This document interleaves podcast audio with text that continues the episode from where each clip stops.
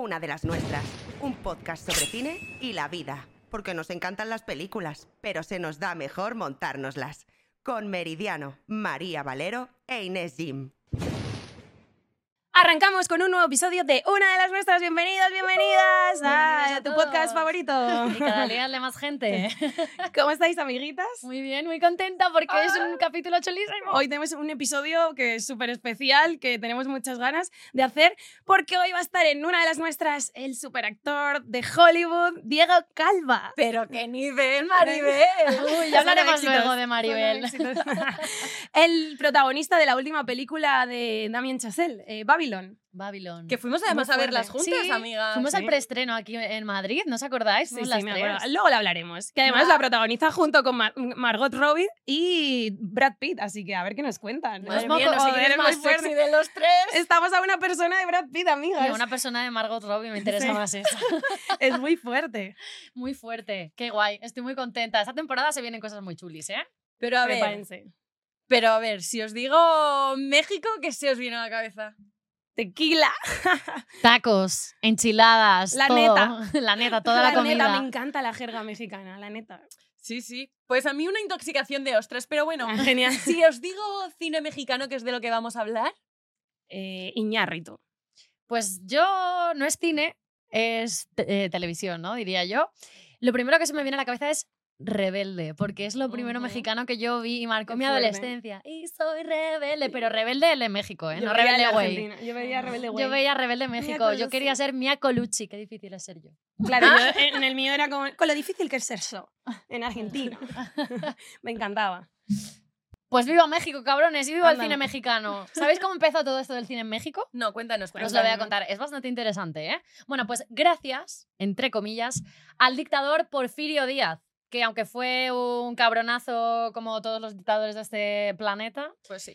pues bueno, llamó a los hermanos Lumière y dijo, a ver, tráeme esto del cinematógrafo para México que se vienen cositas. Y así es como México fue el primer país de Latinoamérica en conocer el cine hace 124 años. A ver, luego el cabrón nazi lo utilizó para sus conveniencias políticas y hacer propagandística, como era de esperar, pero lo trajo, ¿no? Está bien. Sí, al menos Bueno. trajo el cine. Pero no fue el único oportunista aquí, mi colega dictador, porque en 1939, que pasa la Segunda Guerra Mundial aquí en su máximo esplendor, pues obviamente el cine europeo y el estadounidense cayó en picado. Y dijeron, esta es la nuestra. Así que llegó a México lindo la época de oro del cine, como su, su máximo esplendor, ¿no? Y aquí pues empezaron a, a tener gran reconocimiento pues en la industria cinematográfica. Fue como el primer país de Latinoamérica en mm, traer el cine y triunfar. Es muy fuerte. ¿Y qué pasa? Que aquí empiezan a ver todo esta jadita. Y como buenos españoles, pues tenía que haber un español. Nuestro querido Luis Buñuel, O no tan genio. Hijo de su figura, madre. Genio, figura y peor persona, pues eh, mm, dijo... mm, Me subo al carro, chavales. Sí, ya hablaremos de él en otro episodio. El tío se va a México y se hace la doble nacionalidad. Porque dijo, aquí en España, guerra civil, Europa, Segunda Guerra Mundial, no hay nada que hacer. aquí no Tengo que alimentar mi ego de artista y mi creatividad. Y mm, graba nada más y nada menos con uno de los actores del momento, Jorge Negrete, Gran Casino, que seguramente sea la peor película de Luis Buñuel, o al menos la peor que he visto yo, pero también graba El Gran Calavera, que la tenéis en Filmi, si os interesa verla, Los Olvidados, que podría ser como el cine kinky de Buñuel, porque va sobre adolescentes delincuentes, así que nuestro Luis también se llevó tajadita de la época de oro y fue un, pro- un poco propulsor del cine kinky. Sí, yo iba a decir eso, digo que mm, tiene que haber una cláusula que firmen todos los directores de hacer mínimo una película kinky en su trayectoria cinematográfica, ¿no? Porque a mí me gusta mucho el cine Sí. kinky. Si hubiese una peli de cine kinky de cada director, ¿os ¿Cómo, imagináis? cómo sería de Wes Anderson? ¿Cómo ¡Buah, sería? No lo sé, me- increíble! Bueno, Bottle Rocket, quizás su primera película No. es quinquillosa, ¿eh? Sí, bueno. sí, sí. sí, ¿Os que- de Nolan, que es súper elitista. Ya. O de Tim Burton, por ejemplo. Me encantaría. Sería, Sería increíble, ¿verdad? Bueno, vamos, Pero a solicitarlo. escuchando el episodio que tenemos en la temporada anterior del cine kinky o no, porque Sí, es de los mejores. sí, es de los mejores. es de Sí, es muy chulo, vais a descubrir muchas cosas y os vais a enamorar del cine kinky como nosotras. Sí. Pero vamos, que Buñuel se tuvo que ir porque no lo aguantaba ni Dios. ¿eh? Te lo digo No porque se aguantaba ni él. en Francia lo tenían súper mega cancelado. Pero Sí. vamos, que no es tonto, porque yo también quiero la doble nacionalidad en México, ¿eh? No, yo, yo. No le salió ni tan mal. No, no, la verdad que fue bastante listo. Pero bueno, que todo esto decae en los años 60 y se empiezan a crear lo que llamamos los churros. Los churros, pero de la expresión que utilizamos hoy de vaya churro, pues de aquí sale. Que son películas como hechas en masa, con poco presupuesto, de mala calidad, ¿En súper baratas. Claro, y la gente sea- mexicana, en vez de ir a gastar money al cine, lo que dice es que se queda en su casa viendo la televisión más tranquilo. O sea, que lo de vaya churro viene de películas mexicanas de baja Sí. calidad. O sea, lo que llamaríamos aquí cine indie independiente de gente Total. haciendo cosas, pero de baja calidad. Que nos gusta bastante también. sí, ¿eh? los de buena calidad nos gustan. nos gustan. Bueno, habría que verlas, que a lo mejor eran un poco Sharknado, ¿sabes? a lo mejor nos gustan los churros. Bueno, pues churros para ¿Quién todos. no quiere un buen churro? ¿Quién no se quiere comer un buen churro? Bueno, y no es hasta los años 90 que resurge un poco el cine mexicano de sus cenizas, coge impulso con el pedazo de taquillazo como agua para chocolate. Guau, ¿en De? Alfonso Dorado, me, ¿la habéis me visto, la no? pusieron en el colegio. Bueno, yo no sé a qué ¿En el colegio tú. Pero sí, es súper sensual, ¿no? No, bueno, me la pusieron en el instituto. Pero, Ah, vale, vale. pero sí, a mí siempre me hicieron leer el libro en lengua y luego ver la película. Era un poco... Nos mirábamos en clase los chicos y las chicas en ¿Os plan de, No, me no gusta sé el si, chocolate, no sé si cachondo es la palabra, pero había un besito y todo es como... Un ¿Sabes? En plan, un besito. La clase de los erizos viendo como agua para el chocolate. Sí, es muy sí, era- fuerte. Joder, ¿qué profesores tenías, María? No Pues lo mejor es... Pero me ponían la naranja mecánica, requiem por un sueño, como agua para el chocolate. Eh, viva la educación pública, ¿eh? Todo esto en un, en un colegio público. Que viva. Que viva. Los míos eran menos atrevidos, ¿eh? Porque a mí me pusieron Matrix así como ya Guau, la hecatombe. joder, bueno. Bueno, Bueno, bien. pero Gran Torino, cadena de ponían- favores. A mí me ponían Gran Torino, pero sí, Gran Torino de qué año es. En que, bueno, claro, tú eres más peque que nosotras, ¿no? Sí. Yo Claro. cuando hicieron Gran Torino ya estaba, ya era mayorcita. Ya te habías comido un par de churros. Puede ser, seguramente. O no, quién sabe, nunca ¿Quién lo sabremos. No O sí. sabemos. Pero a mí me ponían siempre a Meli, los chicos del coro es que no, no soporto ya esas películas, me la ponían siempre, ya estaba hasta las narices. Niño con el pijama de rayas también Uf. me ponían a mí. Ah. Bueno, pues Caro Solo fue uno de los directores que sembró la semilla del cine mexicano culturalme- que, que culturalmente conocemos ahora. Vamos, que fue el que sembró y ahora florece y que llega, ¿qué pasa en los 90? Que nuestro querido Alfonso Cuarón pues debutó aquí. Y junto con él, pues mi Ñarritu, mi Guillermo del Toro, que además los llaman a los tres, los tres amigos del cine. Como nosotras, las tres amigas del cine. Somos la- las tres, las tres. ¿Quién es quién? ¿Quién es ¿Quién sería quién? quién de cada uno? Ah, Me- Mary es Iñárritu yo soy 100%. Ñarritu, vamos, intenso. en y yo soy Guillermo del Toro. Sí, y yo soy Cuarón y de hecho hoy justo os vengo a hablar de él. ¿Sí? Sí, qué Bueno, casualidad, mucha qué casualidad, fuerte, ¿no? demasiada, Mucha sí. casualidad. Qué Mucha fuerte, las casualidad. tres amigas de- del cine. Eh, qué guay, ¿no? Qué ego tenemos comparándonos con estos cineastas. La verdad es que sí. Que no se diga ahora mi chocho y ahora el vuestro. que viva. Que viva nuestro coñete.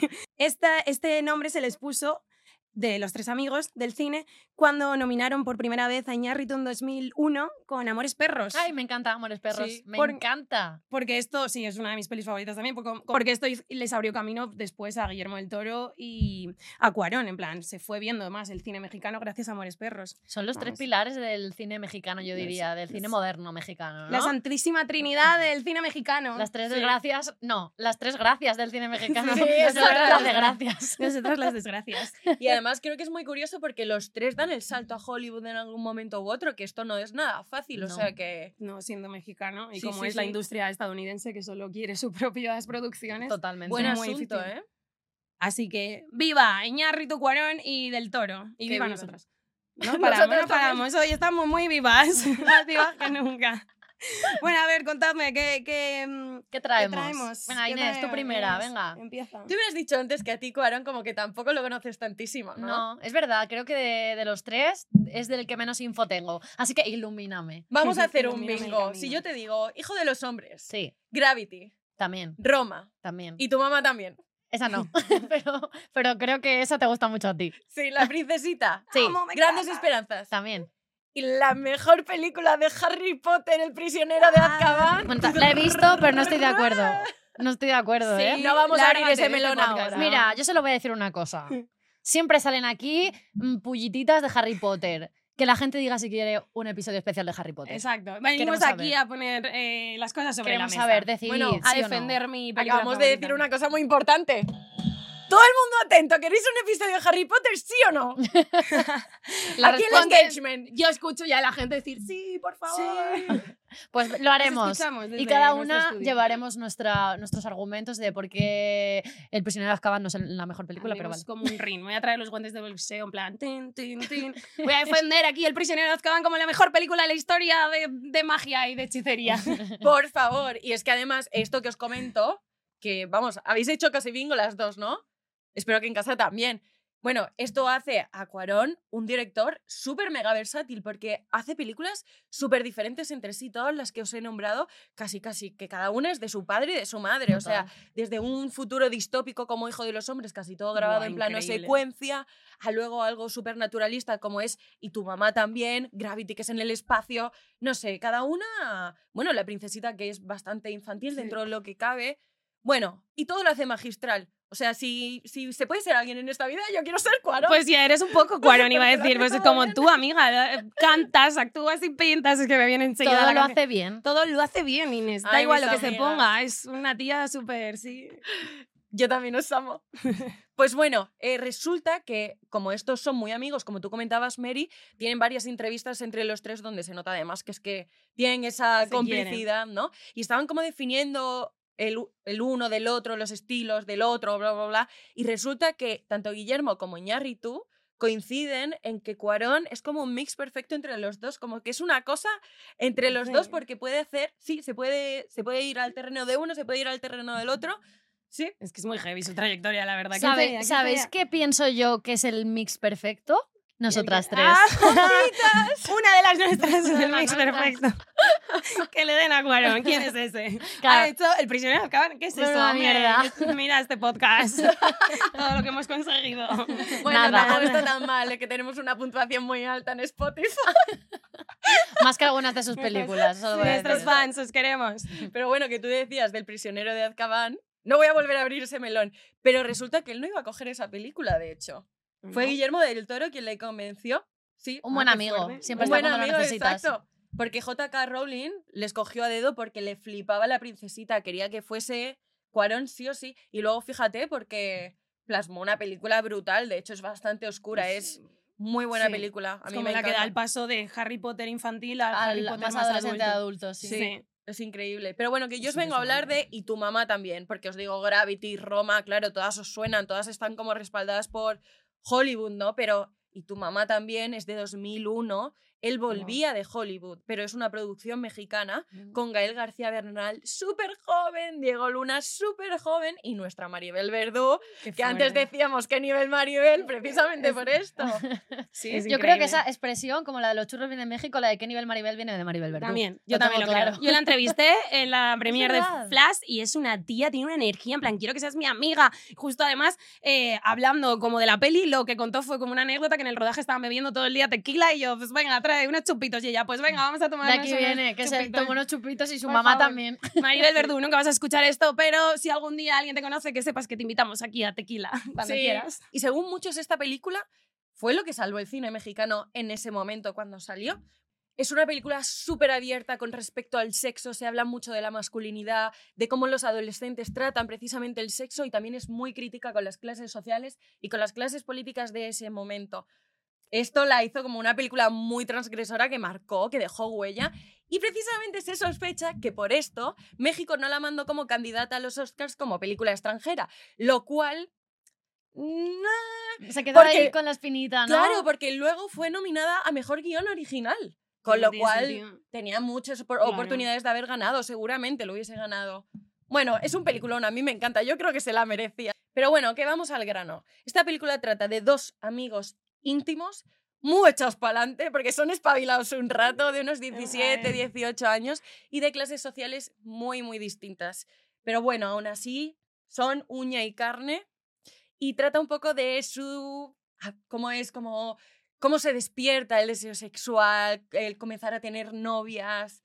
Y bueno, se van a una boda juntos y conocen a nuestra Maribel Verdú, que les saca 10 años.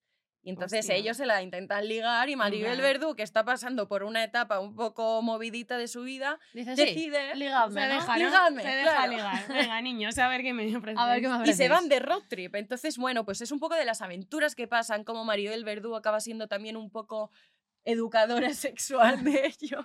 Que tuvo que serlo... En la la vida real, de Sí, verdad. claro, ella digo, seguramente se llevaban tantos años que Sí. ella tu- les enseñaría muchas cosas. Sí, la sí. práctica también, no solo la teoría. Bueno, se lo preguntamos cuando se venga a tomar los chupitos. A ver qué tal, a ver si así nos cuenta algo. Necesitamos saber qué pasó en ese rodaje. Seguramente nos lo cuente, claro que sí. Y como os podéis imaginar, pues tiene escenas de sexo bastante explícitas y se ve semen. Bueno, no es semen. ¿Qué creéis que es en realidad lo que se utiliza en la película? ¿Pegamento? ¿Glu- ¿Superglue? No sé, como una pasta rollo hecha con, no sé, agua y algo, harina o algo así pastoso. Pues yo no voy a mencionar marcas HS, pero se dice que es un champú, un champú de una de las marcas más potentes. ¿En Lo de HS me serio? lo acabo de inventar, que no me No, demanden. porque además es como azul, ¿no?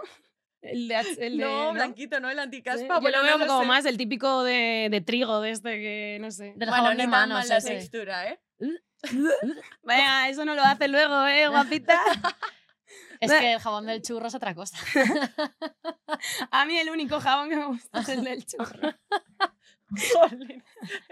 Bueno, no nos vamos, vamos a ponernos Ah, rectas, porque esta película Somos rompió gente seria. récords en taquilla. O sea, la primera semana batió el récord en taquilla eh, de películas mexicanas y además se convirtió en la cuarta película mexicana más taquillera ya a lo largo la de la, historia. de la historia. Ya conforme pasó el tiempo se quedó en la cuarta, pero su estreno fue histórico. Jolín. Los apellidos de los personajes, además de esta película, son los de personas muy, muy importantes en la historia de México de verdad y además como que denotan un poco también sus clases. Por ejemplo, el de Maribel Verdú, que hace de española, es Cortés.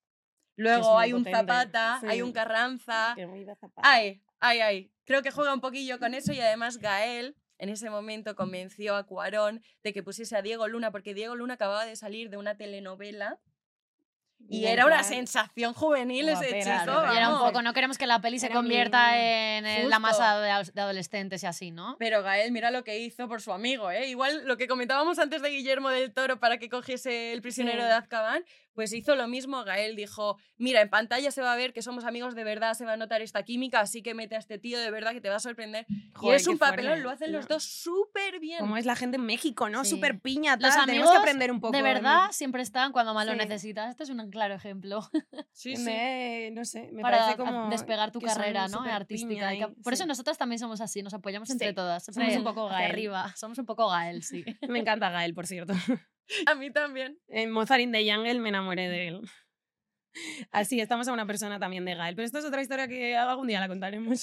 Te voy a dar paso a ti, Mary, que tengo muchas ganas de que nos cuentes. también. Pero os quiero recomendar antes una peli que es No se aceptan devoluciones, que tiene un humor así muy pequeña Miss Sunshine, que yo ya os he hablado de esta película que me gusta mucho, un poco mezclado con Taika. Es así como ácido, pero naif a la vez y es muy bonita. Creo que tenéis que verla y os gustaría mucho a vosotras, seguramente a todo Sí. el público también. Pues bueno, yo a ver, a ver, si os digo Amores Perros, 21 gramos, Babel, Beautiful o El Renacido, ¿qué me decís?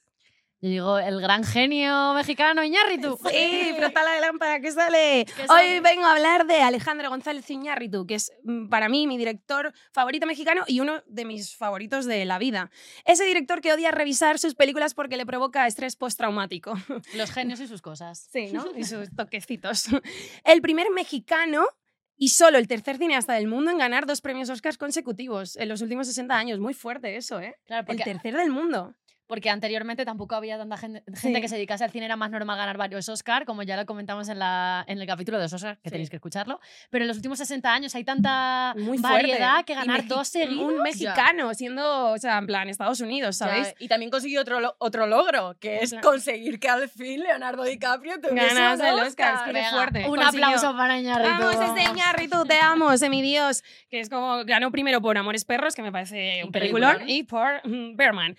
Y qué bueno, yo tuve, me siento súper como agradecida. Tuve la suerte de, de verlo este año en Casa México, ahí en persona, en una charla además súper íntima, había muy poca gente.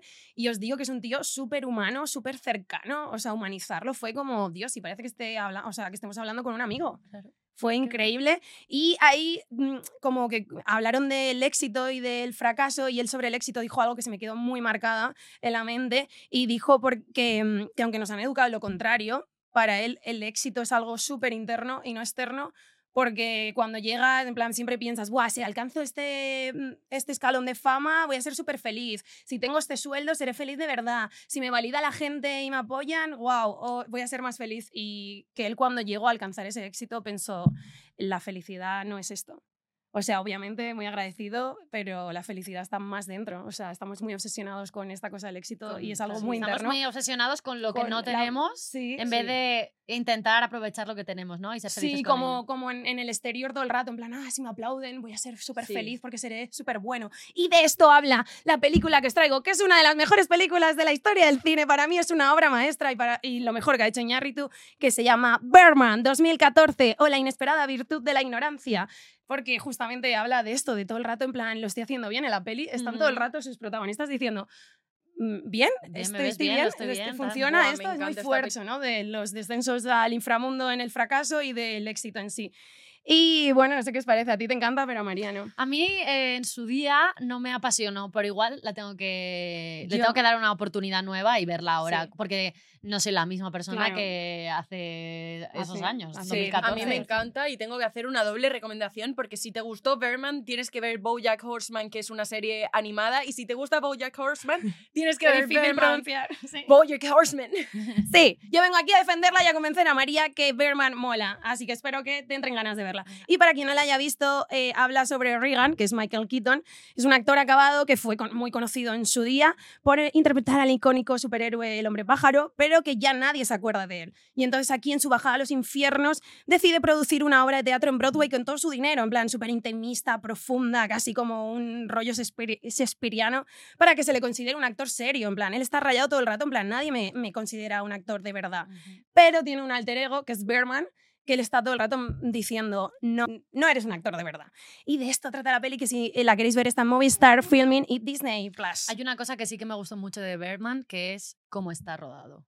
En plano secuencia, Claro. increíble. Claro, claro, es que, es que esto le da el toque a la película, ¿no? Que no es corte, tal, Súper es todo, es todo seguido, súper innovador. Eso sí que me encantó, o sea, es- eso sí. Sí. que lo admiré muchísimo de la película. Porque pocos directores han atrevido a hacer una peli en falso plano secuencia. Godard, Godard es como lo hizo con Alpha y Bill. Hitchcock Está muy- también. Está muy inspirada Y en... en, y en el Renacido también hay una Sí, secuencia. Pero bueno, muy, es antes de, Sí, sí, sí. Renacido. La película tiene mucho de Alphaville de, de Godard, o sea, muchísimo. Hasta los créditos están hechos igual, o sea que eh, fue eh, inspiración, inspiración. absoluta. Bueno, pues Iñárritu escribió esta película cuando ah, cumplió 50 años y le entró una crisis existencial brutal y reflexionando sobre el ego y la vida dijo ¡pum! y se marcó eh, Birman, pero es que podría ser perfectamente la vida de Michael Keaton, porque antes de esta peli lleva seis años sin protagonizar ningún papel. Entonces, cuando recibió el papel, porque obviamente Iñárritu dijo esto lo tenía que hacer Keaton, fue Claro, como, y what the fuck, man? O sea, claro, te estás riendo de mí, me Es estás que hablando de mí. Keaton hizo de Batman. Entonces, Sí, claro, él también fue un superhéroe, tuvo su parón y Sí. ahora de repente le llegaba este nuevo proyecto. conoce, y mira que ha hecho peliculones, pero todo el mundo si dices Keaton, dice Michael Batman. Keaton es Batman, siempre Sí, será sí, Batman. ¿no? Entonces es como, wow. O sea, o sea Iñárritu hablando de él, pero podría estar hablando Yo de llego a ser Keaton. Keaton, leo y digo, eh, porque alguien está escribiendo de mi vida literal. Para mí es lo mejor que ha hecho este director, junto con Amores Perros, pero gana Birman.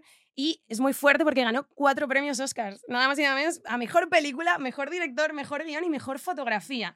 Además, en 2015 que competía, vais a flipar, con Interestelar, con Whiplash, que me parece también un peliculón, y con el Gran Hotel Budapest de tu querido Wes Anderson. Ahí la llevas, Nolan. Toma, te ha cogido el Oscar. Iñárritu, súper merecido. Lo siento. No, lo siento, qué cojones. que te den. Pero lo fuerte es que cuando Iñárritu les habló a los productores de esta película fue como... eh, estás loco, una peli en plano secuencia, grabada en menos de un mes, eh, ¿qué dices? No, no confiamos nada en esto, mejor no lo hagas. Pues ahí lo tienes, toma cuatro premios Oscars para ti y toda la gente que no confió en él. Así que un día más hay que confiar en tu Un día intuición. más, Iñárritu diciendo, sujétame el cubata. Exacto. Me encanta.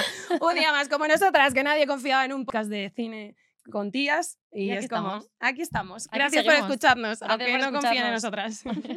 Lo guay es que, hablando de cine mexicano y de es- estos eh, tres pilares, es que el año anterior lo ganó Cuarón con Gravity. Ujú. Muy fuerte. O sea que dos mexicanos seguidos ganando. Nos Y- gusta. Y que esta película me hizo enamorarme de Emma Stone porque empaticé muchísimo con su personaje. Me parece increíble. Además tienes a Edward Norton eh, y a Naomi Watts eh, con- también con Keaton. Es que es muy Que- fuerte. que Vaya pedazo de- estuvimos también en una premiere aquí al ladito de, de Edward Norton Sí, hace y poco. os diré que toda la fama que tiene mala creo que es correcta, porque Sí, da unas vibes el tío de Bueno. que se la sude Mis todo. contactos me han dicho que sí, que es bastante pirado. ¿eh? El CSI contactos. de- El CSI Hollywood. Mis contactos, mis fuentes secretas. Y yo os quiero hablar de mi escena favorita porque de verdad que esta película me tocó mucho. De hecho, hice hace poco como un reel de las películas de mi vida y está, obviamente, en la que, no sé si la recordáis, están en la azotea, Edward. Norton y Emma Stone. Y Emma Stone le dice, ¿qué me harías como ligando con él? Y él le contesta, es que es muy fuerte porque te quedas como, ¿qué? Es que están tan bien escritos los diálogos.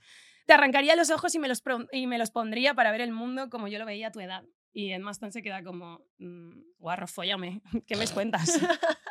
Deja de ser actor.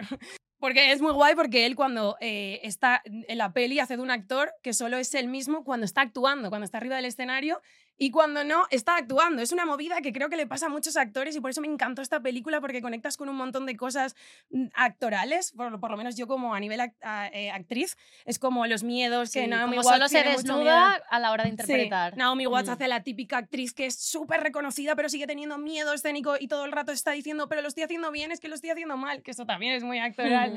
Eh, Michael Keaton hace como el típico actor que tiene un ego de- descomunal y es como, necesito hacer algo de verdad, una obra increíble. Algo que trascienda. respete". sí. Y por eso me flipa. Y luego hay otra también escena que es de Emma Stone con Edward Norton también en la azotea, que pasa después, que le dicen, Buah, es que se me ponen los pelos de punta, os lo juro, que es lo peor que te ha hecho tu padre, ¿por qué le tienes tanta manía? Y ella le dice, no estar nunca cerca. Es que me va a poner a llorar. Es muy fuerte. Y le dice el tío como, ¿eso es lo peor que te ha hecho? Y dice, no, lo peor era su modo de compensarlo insistiendo en que yo era especial. Amiga. Y me quedé en el cine en plan, ¿qué? No pasa nada, estoy llorando porque soy muy emocional. Y es como, wow, qué fuerte, ¿no? Tú seguro que habrás conectado también. Padres disfuncionales del mundo. Ya hablaremos de eso después. Es muy fuerte. Buah, es que me acuerdo estar en el cine en plan, ¿qué? Wow, de sentirte. Soy yo. Claro, Sí. sentirte identificada. Pero bueno, vamos a traer cosas divertidas que yo me emociono enseguida, como buena actriz intensa que soy, por eso digo que yo soy muy ñarrito, que vais a flipar un poco. La película se grabó solo en 19 días. Es una puta locura. Eso es una locura. Es y más teniendo en cuenta que cuando grabas plano secuencia eh, hay muchas equivocaciones. En plan, Por eso Muchas, tenía que estar muchísimas. todo súper medido. Además, fue una peli de muy bajo presupuesto para lo que es una producción en Hollywood. Y eh, para que os hagáis una idea, hay escenas del Renacido que han tardado dos meses en grabarlas. O sea, una puta escena. Y Berman en 19 días se grabó. y cuatro Oscars. Ahí lo llevas. Ahí lo llevas. Es increíble. Es que es muy increíble. que es que, que no es un necesitas- semidios. Es que no, no, necesitas una buena idea y un Sí. buen guion. Y en la escena eh, de Michael Keaton caminando sin ropa por Times Square, no sé si la Ujú, recordáis, sí. que es la- de lo más épico de la película, pues eh, no tenían presupuesto para extras ni nada. Y un día desayunando ahí con eh, producción y tal, vio una banda militar, en plan Iñárritu, de música, muy potente, con mucha energía, y dijo, estos, dije, pensó, es la única manera de rodar un sábado a las 8 de la tarde con la plaza llena y que todo el mundo no se fije en Keaton, ya que no tenemos extras y no la podemos cortar, vamos a contratar a esta banda, me gasto el dinero en esto y que haga mucho ruido. Y así es, o sea, la- esa escena es real, o sea, O sea, estaba pasando realmente Sí, allí. bueno, hay algunos extras como seis o siete que se acercan en plan, Berman, no sé qué. Esos sí son extras, pero lo demás hay gente como diciendo, hostia, es Keaton, tal". es real. Porque no tenían pasta para cerrar. ¿Iría desnuda de verdad? Eh, sí, iba Ay, como en por- gallumbos. Sí, ¿eh? Iban gallumbos. Sí. Sí. sí, sí, iban gallumbos de verdad. Imaginaos Times Square a las 8 de la Y tarde. Keaton dijo, ¿por qué no? Vamos a pasear Sí. el trasero por aquí. Claro, y encima tuvo que ser a una toma y lo logramos. O sea, y lo logramos. Claro que sí, lo logré yo. Y lo lograron. O sea, a una toma. Y, y, mm, y Iñárritu dijo, es que esto en un presupuesto normal hubiera costado 30 millones de dólares. Hombre, o sea, cerrar, lo consiguieron cerrarla- gratis. Claro, o sea, es que O hay sea, que eres pensar. un puto genio. Habría que cerrar Times Square, llenarlo de extras, eh, tiempo de grabación eh, limitado, todo, pero claro, eso es tener una gran idea y saber sacarle O sea, partido al dinero. Sí, es- y es que dijo, esto es lo que aprendes cuando vienes de cine de guerrilla como yo. Es muy fuerte, tío. Y bueno, eh, es- por eso no- fue una peli que fue de más ensayos que de otra cosa. En plan, tenían que ensayar porque tenía que estar todo súper, vamos, o Claro, sea, además una casi toma. todo ocurre en el mismo sitio, ¿no? Que es en Sí, el en teatro teatro, mayormente. sí. Y los actores tenían hasta 15 páginas de diálogos seguidos en plan, en una sola toma. O sea, tenía que confiar mucho en los actores y en seguidos, o sea, 15 páginas. Claro, porque eh, Claro, la gente que no la gente que plano. no se escuche que no que igual no ha estado en una grabación una producción el, el tema cine y televisión hay muchos cortes hay muchas oportunidades Claro, de decir las no cosas Es que real Claro. fue como todo, como una obra de teatro Eso- real. eso es lo que iba a decir Sí. digo que la gente que hemos hecho teatro como yo es yo. realmente aprenderte todo seguido y no salir nunca del personaje entonces eso también les daría una, una gratificación especial Sí, a los actores Sí, sí, sí. Y de hecho, Keaton y Edward Norton dijeron: eh, Venga, vamos a jugar a quién tiene menos fallos. y ¿sabéis quién perdió?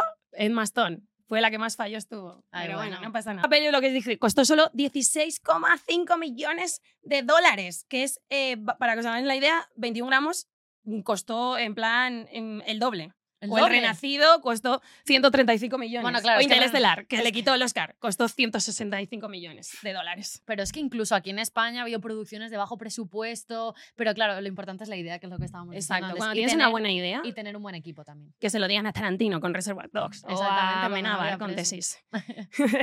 y todos los actores, eh, esto me parece muy curioso, todos los actores principales habían trabajado ya en películas de superhéroes y esto no es una coincidencia. Así lo quiso Iñárritu. Emma Stone trabajó en Spider-Man, Edward Norton en Hulk y Keaton, por supuesto, en nuestro querido Batman del 92. Qué chulo, me encanta saber esas cositas del cine. ¿eh? Como guay, o sea, luego la- ves la peli. Ahora me, han dado ganas de Sí, verla hoy. ¿ves? Me la Lo voy a poner sabía. después. Misión eh, conseguida. Bueno, ahora voy a contar una cosa que me parece, wow, es que claro, como yo amo esta peli, me, me- me encantó investigar sobre esto, que Keaton en una entrevista dijo, es increíble trabajar con alguien como Ñarritu porque te recuerda que el arte existe. Y, eh, y, no, y, y di- y dijo, no, no suelo usar la palabra arte casi nunca, porque, joder, es como una palabra muy grande para alguien como Keaton. Para nosotros a lo mejor es más cercano a decir arte. Claro. Entonces, eh, dijo en la entrevista, a veces aún sigo pensando eh, por qué soy actor y cuando hice esta película pensé, por esto, tío, porque esto es arte, por esto me dedico a mi profesión, gracias a películas como esta. Y que cuando acabó el rodaje se puso muy triste, de verdad, en plan, joder, ya ha acabado, creo que nunca voy a hacer nada como esto.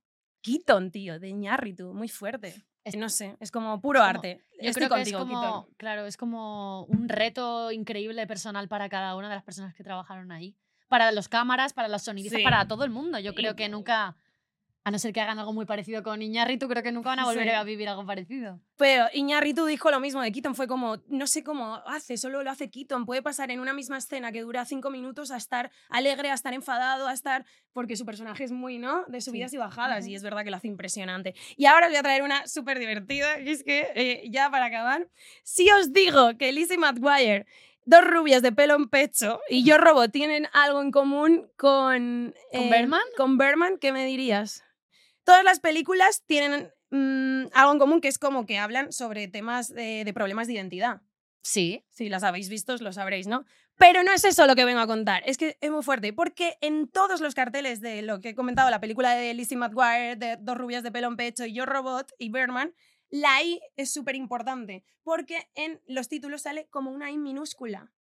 Vale, cuando las letras están, en- están todas Sí. mayúsculas, menos la I que es, Es- minúscula. Sí, porque la tipograf o sea, tipográficamente la I es como una figura humana, la cabeza, una, una I minúscula y el cuerpo. Vale. Vale, pues esto lo utilizan todas, esto tienen en común. Eh, hay, por ejemplo, en el cartel de Lizzie McGuire, te lo voy Es a la muñeca, ¿no? como La en la peli, en la peli. Ah, vale. Mira, es que os lo voy a enseñar, luego lo pondremos en... Mira, tiene cuatro Is y solo una es minúscula. Eso no es casualidad, obviamente. O sea, Ujú. en, este, en, en Dos rubias muy legales, que en inglés se llama White, White Chicks, Chicks. también. Hay dos porque son dos protagonistas. Y en, en Yo Robot también, la I es minúscula, porque todas utilizan el mismo eh, recurso porque habla de, pues eso, de problemas de identidad muy fuerte. Hostia, qué Así guay. que Bearman tiene en común con Lizzie McGuire, efectivamente. Me gusta, me gusta eso. y ya para acabar, solo cuento esta, cuando le dieron el Oscar a Mejor Película a Iñárritu en 2015, eh, se lo entregó Sean Penn y dijo, ¿quién le ha dado a este hijo de perra la green card que deje de recoger Oscars? Me pareció muy gracioso y, esto es lo bonito, el Oscar se lo agradeció, entre otras muchas personas, a Guillermo del Toro y a Cuarón. ¿Puede ser más bonito? Alguien que... po- o sea, Amigos. personas que podrían continuar competición a ver quién lo hace mejor, son súper amigos y se apoyan. Hay que aprender más de estos genios. Eso creo que es. Nosotras nos parecemos a ellos en Sí. eso. No solo cinematográficamente, sino también como humanamente. Bueno, chicas, yo os voy a traer unos descubrimientos de películas no tan populares mexicanas, pero que creo que merecen mucho la pena porque vienen de la mano de mujeres directoras de las que vamos a estar escuchando muchas cositas en los próximos años. Vengo a hablar de la película Noche de Fuego, dirigida por Tatiana Huezo. Me gustó un montón la película. Convención honorífica en el Festival de Cannes y premiada en San Sebastián. La tenéis en Netflix por si la queréis ver. Ah, perfecto. Sí, es un híbrido entre una ficción y un documental. Es una muy real. No vais a encontrar acción ni morbo como tal, ni violencia directa, ni efectos especiales, por supuesto, pero os prometo que vais a conectar un montón con las historias como si formaseis parte de ellas. Esta película retrata la vida de tres niñas que viven en un pueblo de la Sierra Mexicana con bastantes pocos recursos y la violencia se ve incrementada por el narcotráfico y vemos la evolución de estas niñas ¿no? hasta su adolescencia. Vamos a verles vivir una vida normal, mm, entre comillas, dentro de sus realidades donde se trabaja en campos de amapolas para sacar heroína. Que yo eso no lo sabía. Yo tampoco. Que yo eso no lo sabía. Eh, bueno, hay secuestros, tiroteos, asesinatos, pero ya os digo, no vemos nada. Lo particular de la película es que se, solo se escucha. Vemos a los personajes Mm, como escuchan todas amo. estas cosas, como si estuviesen en una burbuja donde sucede alrededor, pero realmente está sucediendo en su realidad. Las niñas obviamente pues no entienden qué pasa, ¿no? Les cortan el pelo para, para quitarles su feminidad, para que no sean víctimas pues objetivas, ¿no? Para que no sean eh, pues básicamente el, el foco de, de estas personas. También las visten pues con ropa ancha para protegerlas y ellas evidentemente son niñas, no entienden qué pasa porque les están quitando eh, su ropa de colores, su pelo, ¿no? Sí, que eso que les caracteriza a ellas. Son tremendos, eh, son momentos de tremenda naturalidad, pero que la suma de ellos desembocan en un clímax bastante turbio. Ahí lo dejo. Ya me Mm. contaréis cuando lo veáis qué, qué os Wow, parece. Suena genial. O sea, suena fatal, pero quiero decir Suena genial, me encanta. que suena muy buena película. Sí, y el casting para encontrar a las protagonistas duró un año. Porque querían que fuese súper real y que estuviese interpretadas por niñas de verdad que viviesen en entornos rurales de México. Mm. Así que no sé cuántas niñas pasaron por el casting, pero os podéis imaginar para encontrar a tres que tuviesen química entre ellas y que, y que pudiesen retratar esta, esta situación. Y la segunda película de, de la que vengo a hablar es de terror, que me parece guay también, no solo que sea drama. Y es la ópera prima de la directora Michelle Garza, que se llama Huesera. Me encanta. Está dando mucho, mucho de qué hablar. Sí. porque no es una película de terror al uso, porque el terror de esta película es la maternidad. Y vas a decir, pero ¿qué cojones? Pues Sí. os voy a explicar. La película es una introspección de la maternidad y lo que existe detrás de ella. Y todo ese miedo, todas esas preguntas que, que surgen mientras estás eh, pues creando un, una vida Un dentro de ti, ¿no? Sí. Valeria, la protagonista, se queda embarazada y junto a su pareja vive en un momento de extrema felicidad porque era un, pues, un embarazo buscado y tiene muchas ganas de esa criatura, pero todo se tuerce y algo maligno la pose. Entonces está muy, muy, muy guay. Y hemos llegado también a un punto en el que las cuestiones socioculturales, políticas y religiosas pues nos presionan ¿no? a las mujeres a la hora de ser madres, tanto por serlo como por no serlo. Entonces eh, explica ese terror y honestamente a mí me da bastante miedo ser madre, no sé a vosotras, contando con que apenas nadie eh, que conozca tiene una familia que no sea disfunción. Yo, miedo no es que no me apetece, la Ya, verdad. no apetece quiero. nada. Es que es como que algo que no me. O sea, no tengo instinto maternal y me apetece vivir muchas cosas. Y lo último que me apetecería es tener un hijo, la verdad. Yo estoy un poco igual, como que el instinto la verdad es que no lo tengo de base, pero creo que es terrorífico el, el traer a alguien al mundo que acabe siendo infeliz Ya. y que encima sea tu culpa. Es que. Como que hayas intervenido en que En esa eso. persona, sí. Es que Creo que a día hagas de hoy como hagas. le, le da miedo a, a muchas A casi todo el mundo, ¿no? mujeres, o bueno, y hombres también, eh, en general, traer a alguien al mundo que no, no vas a poder salvar de todo lo malo que sucede, ¿no? Pero, por ejemplo, una de las teorías de Babadook, que es una película de miedo, es sí. precisamente que trata un poco de esto, ¿no? ¿Qué, ¿Qué diferencias? Yo no he visto la película, pero ¿qué crees que es diferente, por ejemplo? De Babaduca esta. Sí. Pues que obviamente Babadook eh, hay un, hay un ente ahí maligno que aparece eh, y que no está, creo que, ligado literalmente al sentimiento de ser madre. Creo que esta película es muy innovadora en ese aspecto. Sí. Y la recomiendo mogollón. Si tenéis la oportunidad de verla, Es, es el nuevo terror, yo creo. Sí. Lo es que te pregunten cuándo vas a ser madre. Vamos a ver, tengo más vida aparte de pensar en criar mm, seres humanos. Sí, pero aparte, aunque quieras ser, pues todas esas preguntas que van surgiendo Sí. durante el proceso, está muy, muy guay. Y, y lo que más me gusta es que son directoras mujeres, ¿no? Y que, que mejor que una, que una mujer, ¿no? Que, que pueda, pues, explicar y contar esto desde una visión tan distinta. Bueno, hoy tenemos en una de las muestras super invitado desde México, mm, Diego, Diego Calva. una estrella. ¡Ah! Tan brillante que me deslumbra. Gafas de sol. Es un actor mexicano, protagonizó hace recientemente Babylon, pero también ha hecho otras cosas como Narcos México, Te Prometo Anarquía, como su primera película, recomendadísima. Tiene proyectos muy importantes que están viniendo, ¿no? Ujú. On Swift Horses próximamente. Así es, con el papi Jacob Elordi. Qué Uh. fuerte, ¿eh? Es como el tío más deseado ahora mismo, ¿no? Del cine. No por mí, pero por en general. Sí, pero también muy deseado, por ejemplo, Mario Casas, con la que protagonizó hace poquito una película para Netflix que es Bird Box. Verbox Barcelona. Barcelona. Y desenfrenadas, que yo he visto eso. Julio- con Llorente, Julio, un que saludo es- para papi Julio Llorente. Julio, también. te tenemos unas aceitunas guardadas. Bueno, eh, debemos decir que este cachondeito es porque ya conocíamos a Diego y Así por eso ha venido al podcast, si no, desde Sí. México. Aposta, ¿eh? Esto es, esto es un podcast de éxito. Has venido me aquí. volaron en primera clase todo para estar aquí. Sí. Este, Sí, saludos a Iberia unos- también. Unos Nestis.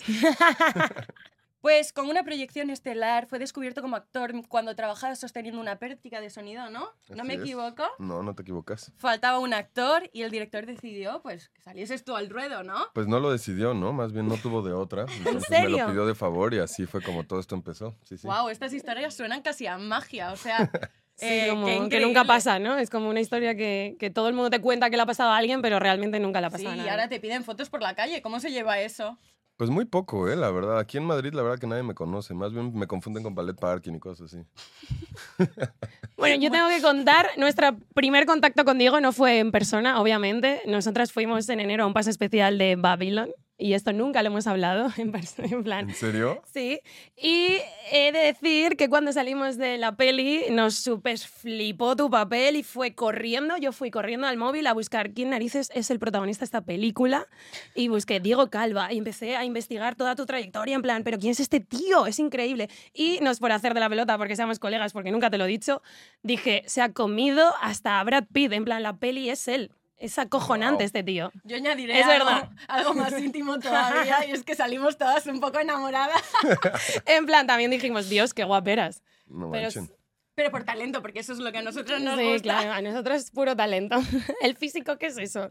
Brad Pitt nos gusta por su talento. Nada más, ¿no? Pero- Nada más. Es feo el hombre. Sí, bueno, no sé, no nunca me he fijado. El talento es lo que le hace guapo, di que sí. Pero de verdad que nos flipó y, y yo que divulgo sobre cine en mis redes, tengo mucha gente que mm, habla, me ha dicho, ¿has visto Babylon? ¿Qué te parece? Me parece increíble el papel del actor mexicano, digo Calva. Así que súper enhorabuena por ese Pues papelón. muchas gracias, muchas gracias. ¿Cómo fue? ¿Cómo fue llegar hasta, hasta esa mm, mm, Superproducción. superproducción? Híjole, o sea, ¿cómo empezó? Pues como un casting cualquiera, nada más que no te avisan. Cuando son películas muy grandes, no te avisan, obviamente, quién es el director. Entonces empecé a mandar videos, no tenía idea de nada. Y luego un día me habló Demian. Y obviamente cuando me marcó le dije, ay, güey. Pensé que era algún amigo bromeando, ¿no? Así, ¿En "Sí, serio? eres Demian Chazelle, güey. Por supuesto que no. Pero bueno, me marcó y empezamos a hacer lecturas. Y luego pasó el COVID y todo se cayó durante como seis meses. Entonces yo la verdad que pensé que todo era como una broma y luego retomaron y yo mandé, la otra vez con Demian, hace como un año los contamos, yo mandé 54 videos antes de poder quedarme con el papel. Sí, sí. Dios mío. O sea, cuando viste que era Damien Chazelle, no fue como, ostras, la prueba, a lo mejor me la tenía que haber currado más. O tú eres de los que pone el corazón ahí a muerte eh, con todo. Pues tengo una muy buena amiga, actriz, Alicia Quiñones. Cuando veas esto ya, para que no me regañes que no te menciono. Se encerró conmigo, güey. Nos quedamos en mi casa. Yo vivía en Tlatelolco, en el Distrito Federal, en la Ciudad de México. Y nos encerramos como seis días a grabar los videos. Wow. Ella es muy buena actriz y muy buena directora, entonces entre su exigencia y la mía, pues lo sacamos adelante, pero no, más bien sí, sí costó trabajo. Dicen que he escuchado por ahí que fue gracias a la química con Margot Robbie lo que fue como también determinante, en plan. Pum. Es que a mí me volaron a Los Ángeles tres días eh, durante el COVID, entonces me encerraron en un hotel tres días este, antes de poder ver a Demian y a Margo. Y era la primera vez que Demian y Margo se conocían. Y entonces ¿En nos serio? juntamos en el patio de Demian y tuvimos como una lectura, ¿no? La primer como chemistry reading que les dicen. Y Demian giraba alrededor de mí con la banda sonora del padrino y me decía como, güey, ¿en el serio? estudio no te quiere, nadie te conoce, pero yo quiero que seas tú, entonces, güey, concéntrate, concéntrate. Y pues mi primera escena con Margo fue complicada, güey, obviamente yo estaba muy apenado. Y Margo literalmente agarró sus manos y me las puso en todo su cuerpo y me dijo, güey, ya me tocaste, vamos a jugar. Y en ese momento como que, ¡pum!, algo cambió y empezamos a improvisar muchísimo en las escenas y de hecho muchos diálogos que quedaron en la película son de improvisaciones que pasaron ese día. ¿En serio? Sí, entonces yo le debo todo a Margo, que, que, me, fuerte. que me- me- no sé, me hizo entrar en ¿no? confianza. Tocaste del Olimpo de los dioses. Sí, sí, Ya sí. después de eso no se remonta, ¿eh? ¿Cómo se supera eso? ¿Cómo se supera eso? Además, como también creo que he escuchado por ahí mi información, a ver si es verdad, que grabaste la peli con el teléfono en casa de, de Damien, ¿no? Para convencer a la gente, en plan, que eras tú. Pues es que el estudio no me Muy quería, fuerte güey. eso. Querían a Diego Sol, que diga Diego Luna, este, querían a, bueno, no sé, X los nombres, pero querían a otros actores. Y Demian lo que hizo es que ilegalmente, bueno, no ilegalmente, pero sin permiso del estudio, me voló. Yo viví dos semanas en su casa y todas Guau. las mañanas, junto con su esposa Olivia Ham- Hamilton, que es la productora y actriz de Babylon, es la que hace de la directora Ruth, Ruth Adler. Este, bueno, pues con ella todos los días ensayábamos y en las tardes Demian, puta, estoy sudando. Ay, te que madre, que está nervioso. nervioso este. Aquí no hay aire, ¿no? Ni nada. Sí, no. No hace tanto Bueno. calor, ¿eh? Pero todas las mañanas en la casa de Demian ensayábamos escenas de la película y Demian grabó una versión que dura como dos horas y media de toda la película en donde su esposa actúa todos los demás papeles y él está grabando y hace los sonidos especiales. Suena así como pa, pa, pa, y son los balazos y todo. Guau. Y con eso fue, le pidió al estudio como que ya me dieran chance y el estudio al principio no quiso de todas maneras, pero en las pruebas de cámara fueron los eje- ejecutivos de Paramount y pues ya dijeron que sí. Guau, qué fuerte, ¿no? Y cómo es levantarse todos los días en casa de... Sí, además él, él te quería a ti. Es muy fuerte, ¿no? Que alguien confíe tan hacia... Pues creo que Demian lo que quería era como una cara nueva. Creo que ese güey es como muy amante del cine, o sea, definitivamente es un pinche cinéfilo muy cabrón. Y algo que quería es que la gente pudiera no ver al actor, ¿no? O sea, creo que cuando ves a Brad Pitt, aunque se actúe muy cabrón, Ujú. ves a Brad Pitt. Y creo que Demian quería hacer un juego también un poco, como otro comentario sobre el cine adentro del cine, en donde por lo menos Manny, Manny Torres, no quería que fuera relacionado con nada, no quería que fuera Diego Luna, que fuera Ramírez, y necesitaba algo, él me dijo, esta también historia es muy chida, él me dijo que él necesitaba como una mirada. Entonces Demian me buscó a mí en realidad porque vio una foto y aunque tengo cara de pendejo, pues al parecer tengo una buena mirada y el güey lo que necesitaba, mi personaje está callado casi toda la película. Entonces necesitaba alguien que tuviera como chispa en el momento de que hablara, pero que pudiera tener como la mirada, Muy potente, ¿no? pues sí, como que dijera muchas cosas. Y es milimétrico el güey. Por ejemplo, el güey me decía cosas como que yo con la boca cerrada no soy poético, ¿En serio? pero que con la boca abierta un poquito, no sé, el güey me movía Sí, la cara sí, como Lo para consiguió, lo consiguió porque salimos del cine buscando en plan, ¿quién es este tío? Totalmente. ¿Y en qué crees que se parece Manny Torres a tu persona de verdad? Puta, pues primero mexicano en Estados Unidos, definitivamente, que es chistoso. Ahorita que bromeé con que me confundieron de ballet parking en España, obviamente no es cierto, pero en Los Ángeles, la primera junta que tuve con un ejecutivo para mi siguiente peli, me paré afuera del restaurante y un güey llegó y se bajó de un Bentley y me aventó las llaves, güey. Entonces es real. ¡Wow! ¡Wow! Pedazo de historia. Te vamos a preguntar qué era lo más raro que te había Sí, pasado en un en un rodaje, pero eso es buena historia. Una anécdota en plan como súper divertida de algún rodaje del que sea. Y otra, yo creo que yo trabajé de todo, güey. Yo serví café, construí, trabajé de operador de boom, así empecé a actuar, estudié cine. Entonces, como que yo no sabía por dónde le iba a entrar y a mí me tocó entrar por la actuación y a Manny, pues, por la producción. Ujú.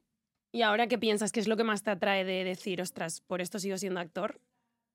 Mm, Qué pregunta más intensa, no, ¿no? no, no, pero yo creo que tiene sentido. Creo que a mí me, ha- me ha permitido, por ejemplo, perderme a mí, como salir de mí en muchos sentidos, que está muy chido.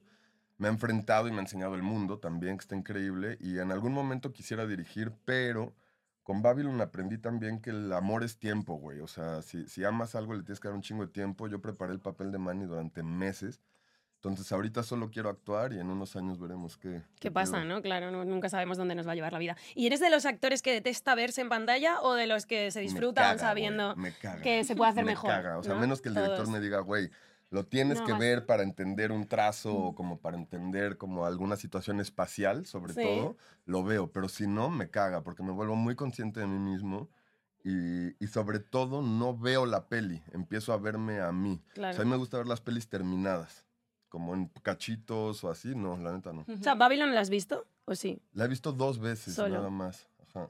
Y la vi solito. Demian rentó un teatro y me dijo, no quiero que la veas con nadie más. Wow. Y puso una pinche GoPro enfrente para grabar mis ¿En reacciones. serio? Jolín, qué curioso. Entonces vi, vi, vi Babylon solito la primera vez, sí. Todavía no he conocido a ningún actor ni actriz, y yo como actriz me incluyo, que le encante verse en pantalla. Todos huyen de, de ahí, todos huimos, en plan, no quiero verme, es como enfrentarte porque a somos muy exigentes y No, nos castigamos artista- un montón. Yo creo que solo puntualizamos como las cosas negativas, pero nos costaría mucho ver. Como siempre como piensas, lo puedo hacer mejor. decir, ah, pues ahí lo hice muy bien. Es como que siempre estamos buscando la falta, ¿no? de Yo creo que tiene que ver más bien con que te saca, güey. O sea, actuar también es como un estado mental y Mm. poder como ir a una pantalla y ver como el resultado o ver este, lo que estás haciendo, sale un poco como de, o sea, te regresa a ti. O sea, se vuelve Diego Calva viéndose. Y en un momento tienes que estar en Manuel Torres, ¿no? O en cual, Ujú. como se llame tu personaje. Entonces, como que verse es, es volver como a la conciencia de sí mismo y a veces eso es como contraproducente. Y le pasa incluso a Ñarritu, que es director, que odia ver sus películas una vez ¿En ya. serio? Sí. Sí. Ah, eso no lo sabía. Claro, de hecho estábamos hablando como de los grandes directores mexicanos que han sabido como dar el salto a, a Hollywood. Entonces nosotros te queríamos preguntar también un poco por esto, por cine mexicano. Ok. ¿Qué te encanta? ¿Qué detestas? Danos una película de cada. Tienes que mojar, una que odies y otra que ames. Una bueno, que odies, no odiamos el cine, pero una que detestes. Mm, me cuestan mucho las comedias románticas mexas. Me cuesta un chingo, por ejemplo, películas como Nosotros los Nobles, como... Sobre todo Nosotros los Nobles para mí es un gran ejemplo. Creo que es una película muy interesante porque reactivó la taquilla en México, pero sigue hablando de una cosa que me da muchísima flojera, que es como esta división de clases sociales en el país. O sea, es como el güero blanco que se enamora de la que en teoría es pobre, pero es más blanca que, güey, o sea, no Sería un poco ser. el ocho apellidos Sí. vascos español, aunque sea Sí, dentro de comunidades y no de clases sociales. Un poco eso. Creo que aquí tienen una situación distinta, ¿no? En su país de su división, pero en México no hay tanto un racismo, sino un clasismo. Ujú. Entonces, todas estas historias aspiracionales a mí me pueden cagar, la verdad. O sea, siento que no las necesitamos para nada más. Y, híjole, es que no puedo hablar mal de narcos, güey. Esto lo tienes que cruzar. Pero pues sí, también creo que, que en México hay como mucha pornomiseria. Hay mucha prostitución del, del narcotráfico y del sufrimiento y está contada sobre todo por pura pandilla que no tiene idea realmente de lo que está hablando. Entonces me cuestan esas historias. Y algo que me guste mucho, puta, güey. O sea, hay muchas cosas. Hay una película increíble que se llama Tenemos la carne, de Emiliano Rochaminter, un cineasta muy joven, que es toda una apuesta audiovisual increíble. El fotógrafo Joel Alvarado también hace algo increíble ahí. Hay un cineasta ahorita que se llama Alfonso Ruiz Palacios, que está muy cabrón. Su última película en Netflix se llama Una historia de policías. Y son entrevistas reales a policías, mujeres y hombres, y los actores lo único que hacen es ponerse enfrente de la cámara y mover la boca y escuchas la entrevista. Entonces hay gente haciendo cosas muy interesantes que están chidas y que no entran como ni en la pornomiseria ni en la fucking comedia romántica. Vale, y ponte en esta situación. Te ponen a elegir próxima película y tiene que ser de uno de estos tres. Guillermo del Toro, Iñárritu o Cuarón. ¿Cuál Guillermo del Toro. elegirías? Guillermo del Toro, ese güey tiene un amor por la vida muy cabrón. O sea, Iñárritu está muy padre, Cuarón está increíble, pero Guillermo del Toro es el güey más amoroso, más increíble y sabe, sabe cómo juntar tinieblas y corazón al mismo tiempo. Entonces esa, pre- esa pregunta es muy fácil. ¿Los conoces? ¿Los conoces? Pues, mm, Personalmente, ¿o A no? Cuarón no lo conozco. A Iñárritu lo conocí un par de veces, me cayó muy bien, es amigo de Demian. Este, cabrón. Todo el tiempo te dice, ¿qué onda, Ah, cabrón? sí, sí. Este, y a Del Toro lo conocí cuando estuve en los Golden Globes y el güey me dijo algo súper chido. Entonces nada más me conoció y me dijo, güey, Los Ángeles ya te volvió loco. Y le dije, no, ¿por qué? Te va a volver loco, güey. Cuando te vuelvas loco me hablas y nos echamos un tequila. Más aún. Bueno, Bueno, Dios los cría y ellos se juntan también, te diré. a lo mejor por eso nos ha unido la vida un poquito. Sí, totalmente. Bueno, a ver, yo estoy investigando y si no me equivoco, eres un poco loco de los dramas adolescentes, ¿no? Como que te molan mucho. Sí, eso sí me ¿Es encanta. tu placer culpable, podríamos decir? Podría ser. Es, sí, sí, sí. Sí, es uno de mis placeres culpables, sin lugar a dudas. Dime como una peli de como, o o dos pelis que te encanten de dramas adolescentes o que te hayan marcado. Yo digo que te pega mucho una que es de mis pelis favoritas, Ventajas de ser un marginado. Las ventajas de ser invisible le Sí. pusieron en Ah, México, pero en sí. México. Esa Jolín, invisible. Es más duro, invisible. No, Sí, esa. marginado, que es más duro. Invisible es más Buah, duro. las dos son muy fuertes. Prefiero pero ser yo creo- marginada. sí, prefiero ser marginada que no invisible, porque Bueno, por eso lo menos tendrás tus grupitos, ¿no? Pero yo creo que mi favorita siempre será 10 cosas que odio de ti. O sea, Wow. y es una peli que yo veo, o sea, por lo menos una vez al año, sí, Sí. la veo, definitivamente. Sí, lo reconozco. ¿Y Sí. cuál es tu placer culpable, Inés? Uf. Verme Buah, las películas de Diego Calván, repito. Ver Ah. desenfrenadas. O sea, si ves Babylon dos veces ya es mediodía, güey. No, sí, te mueres, porque sí, lo siento, pero es muy larga. ¿Pero a ti te gustó, Mary? Babylon. Eh, de decir que no me encantó, no me encantó, porque es excesivamente larga, pero en la defensa de la peli diré que lo que hace Chazelle nunca me encanta la- el primer visionado. La La Land la odié, salí del cine súper enfadada, en plan, ¿esto qué es? Todo el mundo diciendo que esto es una obra maestra, tal. Y luego con el tiempo me ha encantado, entonces creo que Babylon me va a pasar lo mismo, que la voy a empezar a querer conforme la vaya viendo cada vez más. Su mejor Pues- película sigue siendo Whiplash, ¿no? O sea, bueno, para mí. Buah, a mí es que me gusta muchísimo, sí, me gu- muchísimo La La Land. Sí. Pero me encanta de Damien que es como prof- profesa amor a la música y se nota muchísimo en sus películas y está como súper, además dirigido a ello. Y bueno, y además creo que es algo en común que tenéis vosotros dos, ¿no? Porque no solo te inspiras en el cine, te encanta el cine, eres una de las personas más cultas que conocemos, pero también le das mucho a la música, es algo que te gusta mucho. ¿Cuánto le has pagado a Inés? ¿Cuánto le has pagado a Inés para que diga todo esto sobre ti? Es que me Pero, pero lo que no bien. sabe es que el peso está mucho abajo del euro. Entonces, en realidad no le he pagado tanto. pues sí, tuve una disquera por muchos años, obviamente la quebré. Este, y sí, algo que tengo que aceptar también es que nunca había conocido a alguien como tan amante de la música y tan como melómano, sobre todo como en el jazz, como en el jazz clásico y en el jazz blanco, hay que aceptarlo también, pinche. Demian es re blanco, este, como Demian Chazelle, o sea, su colección de viniles es increíble y siempre nos dábamos un tiro ahí. Y cuando estábamos filmando, algo que era muy bonito era cambiar iPhones, güey, o sea, más bien audífonos.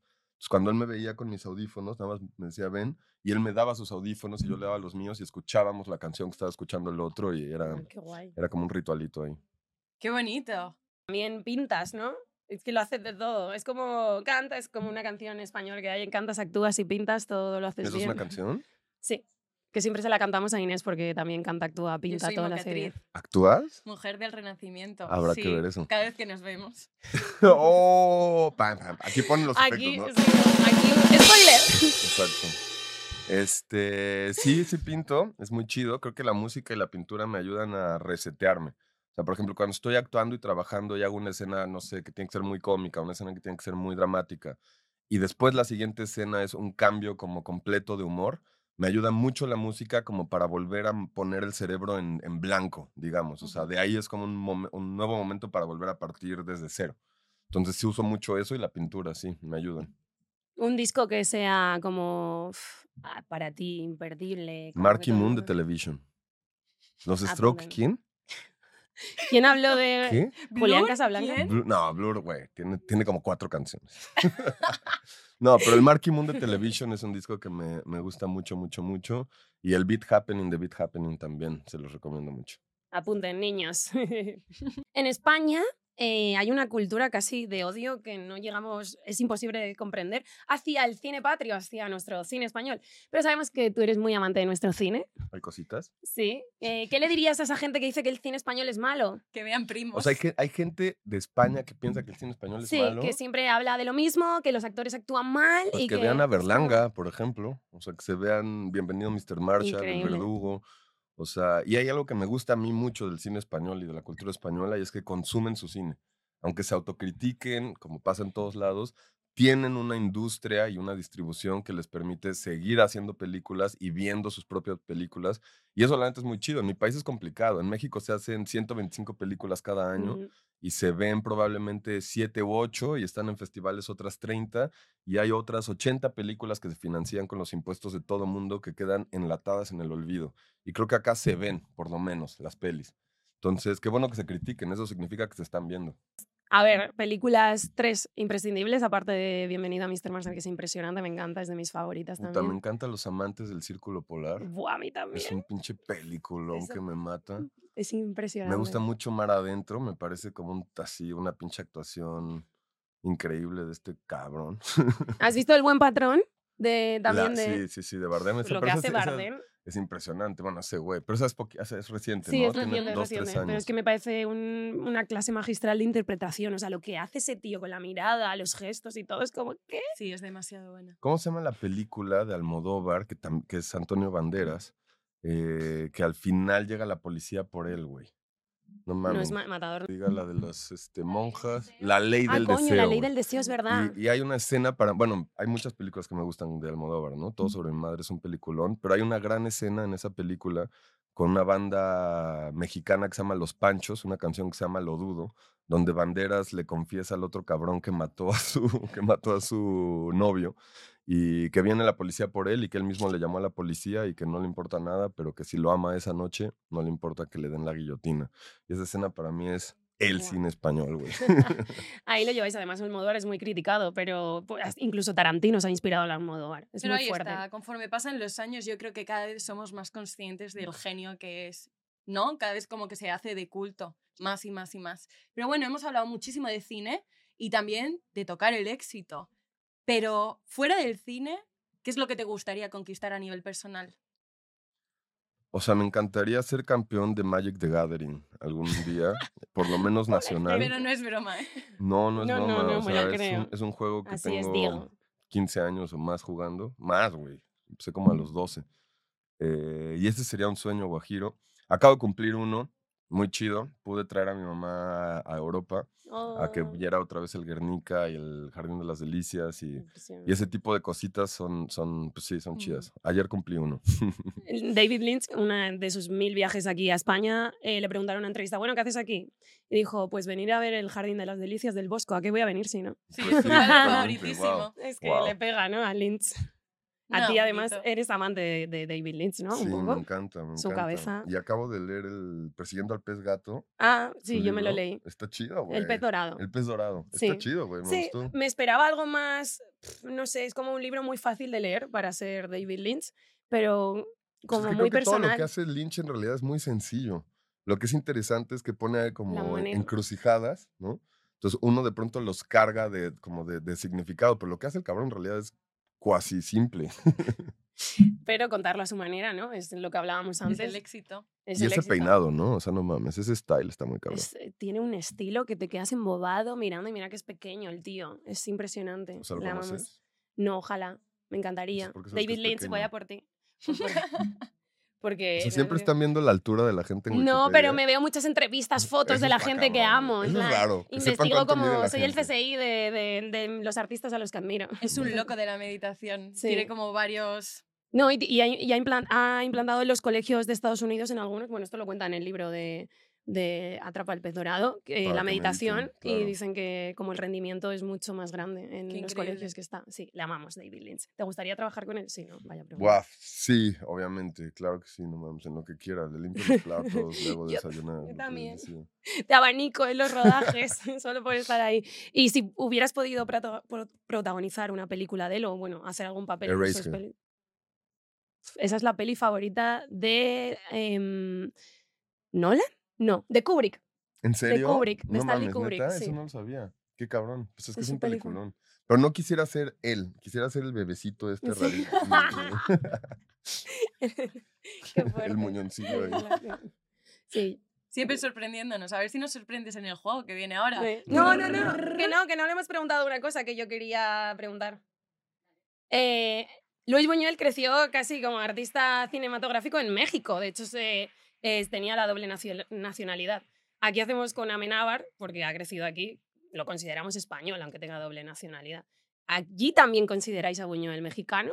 Claro que sí, yo creo que de- de las películas más importantes de la cinematografía mexicana y que si le preguntas a cualquier mexicano top 10 de películas nacionales, va a decir Los Olvidados de Buñuel. O sea, la ha nombrado antes. Está en claro. filming, chicos, la podéis ver. Sí, Los Olvidados, El Ángel Exterminador, Viridiana, o sea, el güey hizo mucha carrera ahí y sobre todo también debutó y como que consagró a muchas de las estrellas del cine nacional como son Silvia Pinal, A La Triste, o sea, hay como mucha gente ahí involucrada, pero sí, yo creo que Buñuel es súper mexa, digo, mm, obviamente es español también, Sí, pues, pero lo entendemos. queremos. Sí, sí, sí. Como Amenábar. De la misma forma. Doble nacionalidad, pues también es español. Y más si su cine ha crecido, ¿no? En nuestro país. Ujú. Venga, eh, no, antes del juego, ¿Sí?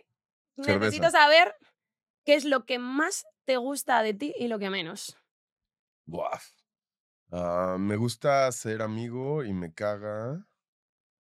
Puta, ¿qué me caga? Eres güey? muy buen amigo, que soy muy No observadora manches, muchas cosas, güey. y tratas muy bien a tus amigos. Ya, Luego, luego no me callo, ¿ves? Luego interrumpo. Eso es complicado. bueno, yo también. me no gustaría escuchar más. Cuando, Me cua- callo, ¿ves? Luego interrumpo. Eso es complicado. bueno, yo también. me no gustaría escuchar más. Cuando, cua- pues el actor casi nos pagan por saber escuchar bien, ¿no? Pues sí, pero afuera de Ah. escena, callarme Ya está no. cabrón. Ya, ya no eres actor, ahora no estoy trabajando, no me están pagando. Así es. Pues cuando te conocí la primera vez, el primer encuentro fue como, Dios, qué tío más tímido, más. Pensé, uff, es imposible hablar con él, medio como. Yo que soy súper invasiva, en plan, ah, ¿qué tal? ¿Cómo estás? ¿Quieres algo? Fue como, no voy a poder hablar con esta persona. Como te vi, como súper así, un huevito. Suele ser, suele, suele, y luego no se calla el luego La neta. Y luego ya nomás. No para, arranca, calienta que sales y pu, pu, pu, pu, pu. Vale, pues esa inventiva nos va a venir muy bien para el juego que viene ahora. ¿Estás preparado? ¿Estás nervioso? Pues Meridiano, por favor, explícanos la dinámica de este juego. Pues nada, es un juego que nos hemos inventado y nos parece divertido, ¿no? Para darle aquí nuestro toque gamberro de diversión. Y es, te vamos a poner una situación y tú tienes que decir qué película mm, pondrías en esa situación. Por ejemplo, eh, me ha dejado mi novio y quiero que vuelva conmigo. mm, ¿Qué película le pondría? Pero esto no está Bridget bien. Jones.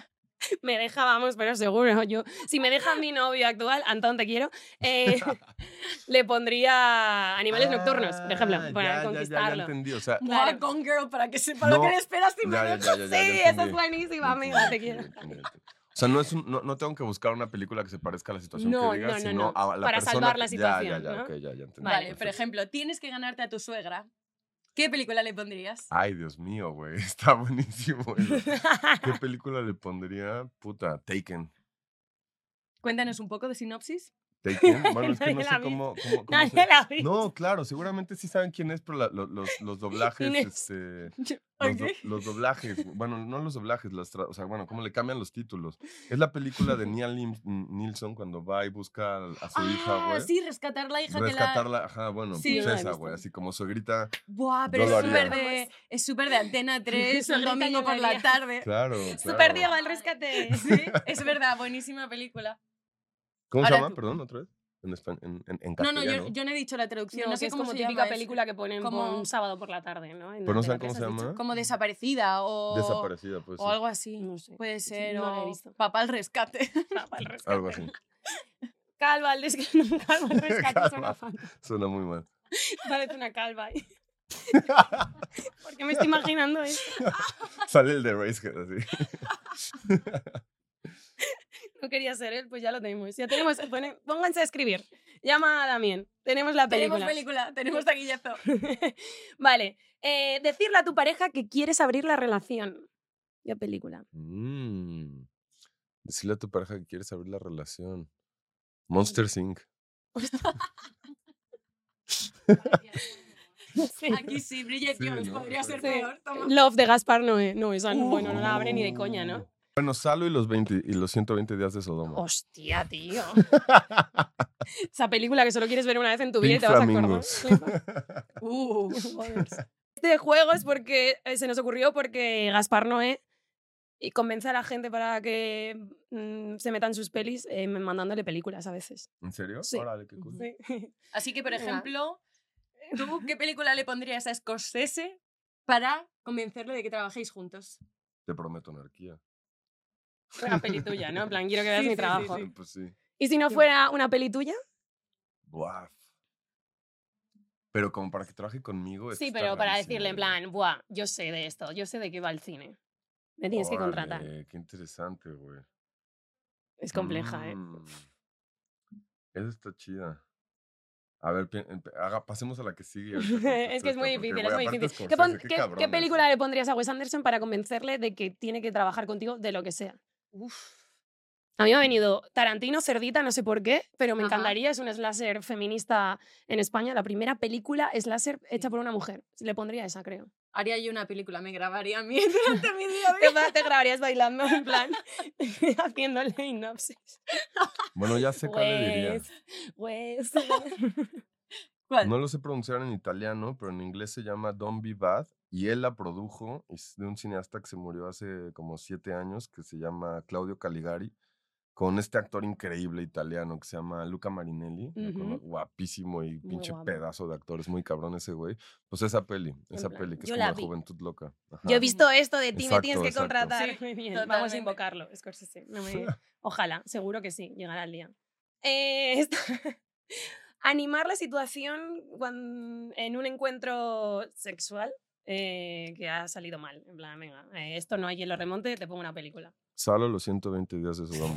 Yo, este- o sea, yo pienso, Para este, este, peor, es que- este güey está loquísimo, me voy de aquí. O sea, yo pienso que eres un psicópata. si Te juro que eso. no. Pon la mejor mirada de psicópata que te salga Sí, a cámara. ver, bueno. Muy convincente. Em, estás a punto de que te escojan para un papel súper importante. ¿Qué película le pones a tu rival para que se desmono- eh, desenamore del cine? Ah, para que se desenamore del en plan, cine. fui y diga, mira, te lo doy porque no, yo Sí, no quiero toma para trabajar". ti el papel. te lo doy. Babylon, güey. es verdad. La película anticine. Una carta de amor al, al cine que no. Vale, y si te meten en la cárcel por algo que has hecho o por algo que no, eso no lo vamos a, indicar, pero tienes que entretener al guardia mientras que tú te escapas. ¿Cárcel en qué país? Buena pregunta, es verdad, no es lo mismo. ¿En México? En España. ¿En España? Venga. Ahí en tienes. España. la tienes complicada, ¿eh? mm, con los está más- policías está de más aquí. difícil. Sí, ¿no? Aquí no son tan sobornables como en Yo ya México. sabría cuál poner. A ver. Bueno. Típica película que le gustaría. A un policía. Al policía promedio, ¿no? Estereotipo. Policías del mundo, si alguno nos está escuchando, no os lo toméis en serio. Para, Para que se duerma. Policía. Para que se duerma. Rocky. No. Ah, no mames, el expreso de medianoche, así, para que se pasen de lanza con el güey. Seguro se la pasen bien, hijos de puta. A ver, necesitas muchas horas para limar ahí la reja, ¿no? O sea, que una película es súper mega larga. Pero entretenida, porque si no, o, o alguna para que se duerma. Ah, Interestelar. también. Es muy, muy buena para dormirse. ¿En serio? ¿Qué vas? Te la pasas llorando. A mí no me Yo gusta, es que pero... no me gustan. eh, o sea, no empatizo mucho con Nolan, entonces siempre hago las coñas con su cine. Pero lo admiro muchísimo. Oppenheimer. Bueno, yo no debería decir estas cosas, güey. A mí Oppenheimer me encantó. Inés, Pero porque como- sale Killian Murphy, entonces donde sale él, toma mi money. Como Emma. Stone, donde estés, me da igual. Mm, aunque me hagas un American Pie, te lo o sea, compro. hasta La La Land, La La Land, pero ahí no ¿Con sale. Emma eh, Stone? ah, sí, obvio. solo por ella. Eh, bueno, y porque me gusta mucho cómo trabaja las relaciones interpersonales y tal. Bueno, Y los colores y todo. Me enamoré luego de La La Land. me da huevo. Es muy Mm, blanca. Me dio, me dio mucho también, pero sí, he aprendido a amarla de esa forma, ¿sabes? Hay películas que ya sé con qué ojos hay que mirarlas. Pero mira, como- si tú pusieras La La Land y fueran dos afroamericanos, es una historia completamente distinta, es trágica y terrible, güey. Pero como son dos blancos, de hecho es como sí. hasta esperanzadora y, Por y eso esa me mirada dio al final rabia. tiene sentido. Sí, a mí me dio mucha rabia porque salí del cine pensando, pero esta película no es nada motivadora, ni es bonita, ni es como, wow, todo el mundo decía, es la película más motivadora que he visto en mucho tiempo. Y es como... Y yo pensando, pero ¿Como ¿qué acabo de motivadora? ver? En plan, wow. Sí. Eh, Sí, exacto. Salimos bailando, no sé, claro. Por Es eso, me por eso me enfado cuando salí de verla, porque digo, como todo el mundo dice esto? En plan, que todo el mundo salía como con ganas de bailar y Es que viva la depende- vida. mm, Depende mucho de las la lectura, expectativas. Yo iba como, ah, es un musical, va a ser una película súper cheesy, va a ser como... Es cheesy. Mm. No es tan cheesy para o sea, ser un güey, musical. el inicio, el inicio, no mames, no sé si va a decir Sí. ahí Movistar o una Sí. mierda así. Podría ser un anuncio, sí. A A, mí por eso Perdón, me perdón, cago. perdona, Demian, ¿eh? pero se lo he dicho Pero en su por eso, cara, güey. por eso me me, gusta La La Land me y me cago un gusta The poco. Strokes, así que pasemos página. Muy Plus también nos gusta. Porque he dicho esto, da igual. Por si algún día lo ve alguien que lo tenga que ver. Se lo mando. no nos va a entender. Em, vale. Tienes que. Esta creo que también es difícil. Alucinar con una peli a John Waters. John Waters. Uf. Ok.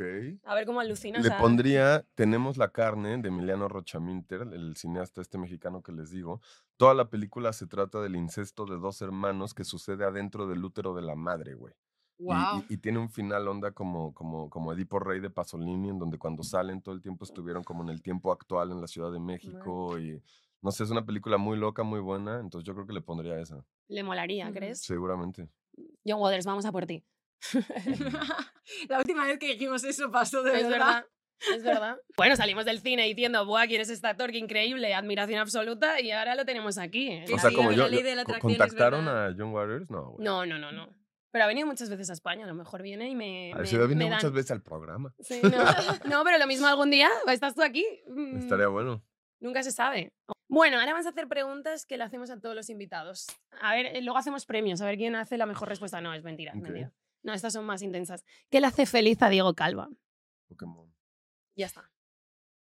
Ah, lo de interpretar es como algo, porque da dinero. No, ¿no? mi madre y así, pues, pero Pokémon es, sí, güey, muy cabrón, es como una religión. Sí, eres de los que se va como, que quedan grupos a, a cazar Pokémon. Solo tengo grupos en internet para el juego de cartas, pero todo lo demás solo lo juego en, en- en Game Boy, en Nintendo. Switch. Y- Sí, sí. Tengo un chingo, güey. Acabo de comprar en Italia, en italiano. Tengo en alemán, en japonés, en español claramente, en inglés y ahora en italiano. O sea, que O eres... sea, cromos hablamos de- del trading card game, ¿no? Cartas, sí, güey, Sí. juego. O sea, pero juego, tengo Dex y juego constantemente, voy a torneos y todo. de- ¿Desde siempre? ¿O esto es algo que se produce como más de adulto? Empecé des- eh, antes que Magic porque mi mamá me regaló el Game Boy Color como en el 2000. Ujú. Y, me regala- y en el Game Boy Color, en el juego de Pokémon, te venía una carta. Y de ahí me compré mi primer deck y empecé, güey, en el 2000. dos- O sea, hace 23 años. Qué horror, qué viejo, güey. Somos unos viejóvenes, de, pero de espíritu es lo importante, somos quinceañeros. Doy fe. Todos. Yo solo quiero rebasar esa edad en donde es ridículo que juegues hasta que ya se... O sea, cuando, si sigues jugando a los 50 ya no es ridículo, ya es como una profesión. Sí, o sea, no ¿no? sé. Pero los próximos 10 años son difíciles. O sea, tu profesión frustrada sería ser entrenador Pokémon. No, yo creo que músico, güey. Ah. O chef. Ah, ¿has visto The Bear? Yo tengo que Puta, meter The estoy Bear. obsesionado, Eh, güey. Me de una encanta, güey. Me secta. encanta, Yo güey. soy Me de una encanta. puta secta con Y ese güey lo hace muy cabrón. Jeremy lo amo, Allen. lo amo. Es el ¿Y único qué dios- brazos tiene el hijo de puta, Sí. no? También es bajito, ¿eh? Y ¿Por qué lo sé? Pues porque me he visto 10.000 fotos de él, he acosado. Porque no, no, no. efectivamente sí que miramos todas las Sí, estaturas en En internet. No, no lo Wikipedia, he visto, wow. pero se nota en cámara y todo. Sí, sí, sí, Yo, retacón. yo estoy en una página que se llama Wikifit. Sí. Es cabrón, ¿no? O sea, me enseñaron la otra vez y dije, güey, qué locura con este pedo. O sea, hay ¿Quién gente dijo, que ve "Eres estaturas y hay famoso"? gente que ve pies. Cuando te ponen en Wikifeed. La mitad de los pies aparte que salen no son míos, güey. Es rarísimo. Hay gente que se está apropiando de tus pies. Pues creo que ¿Qué sí. está- Le gano a María en Wikifit. Un 4,23 sobre 5. ¡Wow! Oh. ¿Y, y nosotras estamos? No, hay que hacerse Yo una no. página. Pero Puedo- estoy en todas las páginas Sí. porno. A ver, ¿así conquistarías a No. Tarantino para que pies saliera no, en su tengo peli? pies, o sea, güey, más bien como a, o sea, tengo Me fliparía. güey. Me fliparía que dentro de dos años vinieses a contar esta O historia. sea, en yo plan, sería la nueva a Salma. Hayek. ¿Se volvería a castear a sí mismo solo para chuparme los pies? Sí. Hace peli el próximo año, la última. The Critic. Sí. Eh, y yo voy a hacer todo para que me lleven a entrevistarle. O sea, mm, este, mi único propósito en la vida ahora mismo es que conseguir una entrevista con Tarantino. Bueno, pues yo, lo- yo lo conocí y nos echamos un concurso con mi madre en los Golden Globes de tequila, de shots de tequila. Por supuesto, ese güey ganó y mi mamá terminó bailando como slow dancing con Leonardo DiCaprio, pero ¿En serio? De los mejores días de mi vida. Ostras, por favor. ¿Y cómo es Tarantino? Para la gente que nos escucha, que es igual de amante que yo, ¿cómo es Tarantino en persona? O sea, existe, es real, o sea, le puedes tocar en plan. Sí, claro, es muy chido, muy tranquilo en realidad como al inicio, pero toma descomunalmente, güey. O sea, Ujú. tiene un nivel de alcoholismo muy cabrón, es muy carismático y bueno, a mí me trató muy bien, pero pues esta idea de, de- de- hacer un concurso de tequila con los mexicanos y ganarle a los mexicanos. Pues suya, puta. claramente, Sí, ¿no? hijo de puta, claro. Es muy grande, él sí es muy grande. No sé cuánto mide, pero es enorme, ¿no? Sí, sí, es, gran- es grandote. dicho. Pues es Sí. como de mi estatura, más o menos. Sí, justo. lo que Sí, pasa sí. que él es eh, en plan 4x4, ¿no? Quiero decir. Enorme. Bueno, yo lo vi en Barcelona este año. Sí, sí, Obviamente sí, es con la grande. lejanía era como tan cerca y a la vez tan lejos.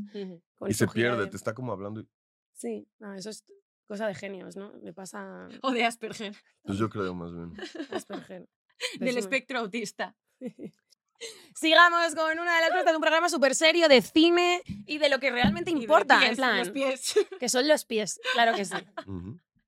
vale, pero no, ahora volviendo a a lo Tarantino le serio. importa a mí también. Venga, sigue. Sí, ¿Qué es lo serio? ¿Qué película te cambió la vida? Goodfellas. Goodfellas Y por eso este podcast se llama Una de las nuestras, porque la traducción en España es Ujú, uno de los ujú. nuestros. Qué fuerte. Pues sí, sí, yo creo que ahí fue cuando dije, no, no mames, o sea, hay dos opciones. ¿Qué personaje serías tú? A Es ver, evi- Siempre ¿qué- lo hemos hablado. Yo evidente, digo que yo güey. soy Robert De Niro. ¿Neta? Sí. Yo siempre me he sentido Rey Liotta, güey, o sea, pero de Tú chiquito. eres María. Tú ¿Eh? eres María. ¿Yo soy María? Mm. Pues me ganan Wikifit, según. ¿Y en qué película te quedarías a vivir? ¿Por siempre? Sí. Sí, imagínate. Buah, eso está cabrón, güey. Por siempre viviría, no mames. En Babylon. No. en la fiesta de Babylon te dan, vamos, un chungo. Puta, no, no creo, güey, pero... Uf, qué difícil pregunta. Como En para una estar- feliz. Yo en un campamento como Moonrise Kingdom. Yo en Harry No. Potter segurísimo. O sea, ¿Neta? necesito Hogwarts. Sí, obviamente me lo quiero pasar bien y que pasen cosas. Ahí no paran de pasar ¿Han visto una cosas. película que se llama The Boat That Rock? De una, de No. una radio ilegal en, que, que ponen en un bote en Inglaterra. No. Pues es un momento en Inglaterra donde la radio estaba como controlada, entonces para poner ciertas canciones, para poner ciertas bandas, ponen un barco, unos músicos locos y hacen una radio como en aguas internacionales y viven ahí puros músicos melómanos, pasándola cabrón en el bote y la gente les manda donaciones de comida y de ¿En drogas serio? y de ¿Qué me música. Y la vivir ahí adentro, güey, estaría Dios, la cabrón, güey. Sí, sí, esa radio pirata creo que se llama en, en español. Me encanta. Ahí viviría por siempre, en ese pinche barco.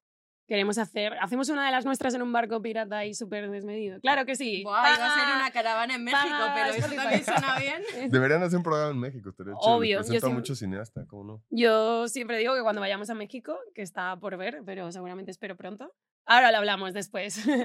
Nos vamos a llevar los micros. En mi maleta va a estar los micros, 100%. Perfecto. ¿Qué personaje de la historia del cine te hubiera flipado hacer? Aunque sea, mm, yo por ejemplo, hay una, una para que entiendas el eje- el- la pregunta, hay una serie que se llama Clase Letal, que no es lo mejor que he visto en mi vida, pero pensé, Dios, yo quiero hacer esto, tío. Me fliparía porque me lo pasaría bien, son personajes como es una como un Hogwarts de asesinos. Ok, pero actuarlo, digamos. Sí, en plan que lo disfrutes y que te morirías de ilusión. An- Güey, no pues sea... cualquier película de Scorsese, la neta.